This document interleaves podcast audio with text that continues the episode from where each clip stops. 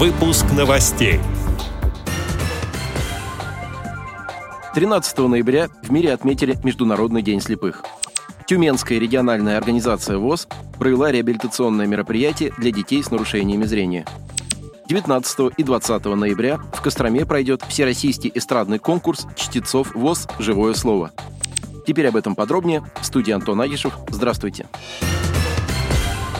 С 19 по 20 ноября в Костроме пройдет Всероссийский эстрадный конкурс чтецов ВОЗ «Живое слово».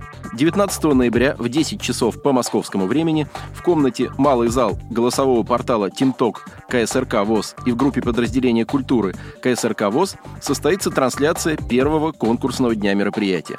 Участники представят свое творчество в четырех номинациях.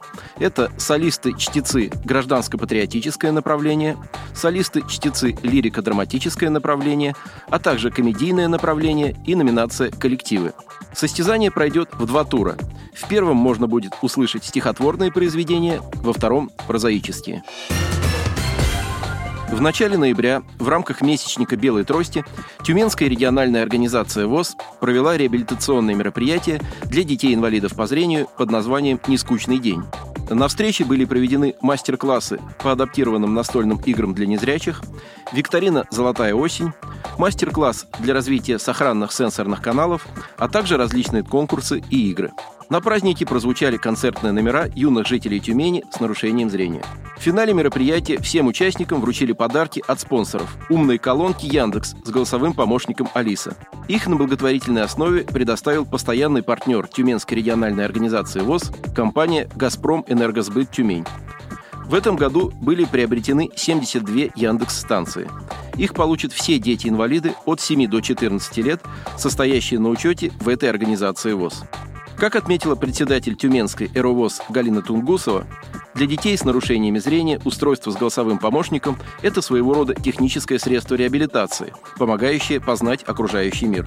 Имея умную колонку, можно слушать музыку и аудиокниги, разгадывать загадки и играть в развивающие игры, находить информацию в интернете и многое другое. 13 ноября в мире отметили Международный день слепых – эта дата призвана привлечь внимание общества к тем, кто навсегда потерял зрение и оказался в трудной жизненной ситуации.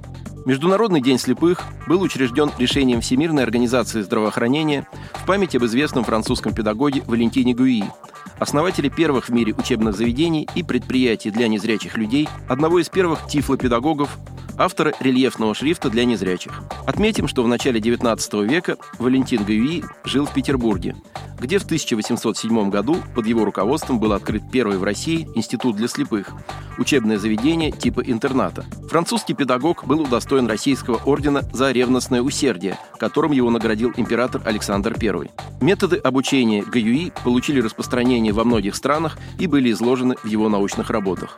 В 1829 году француз Луи Брайль, воспитанник Парижского института для слепых, разработал универсальную систему рельефно-точечного шрифта, позже нашедшего распространение во всех странах мира. По данным Всемирной организации здравоохранения, сейчас в мире более 2 миллиардов человек страдают нарушением зрения. В России проживает более 300 тысяч инвалидов по зрению. Отдел новостей «Радиовоз» приглашает к сотрудничеству региональной организации. Наш адрес – новости собака радиовоз.ру. О новостях вам рассказал Антон Агишев. До встречи на «Радиовоз».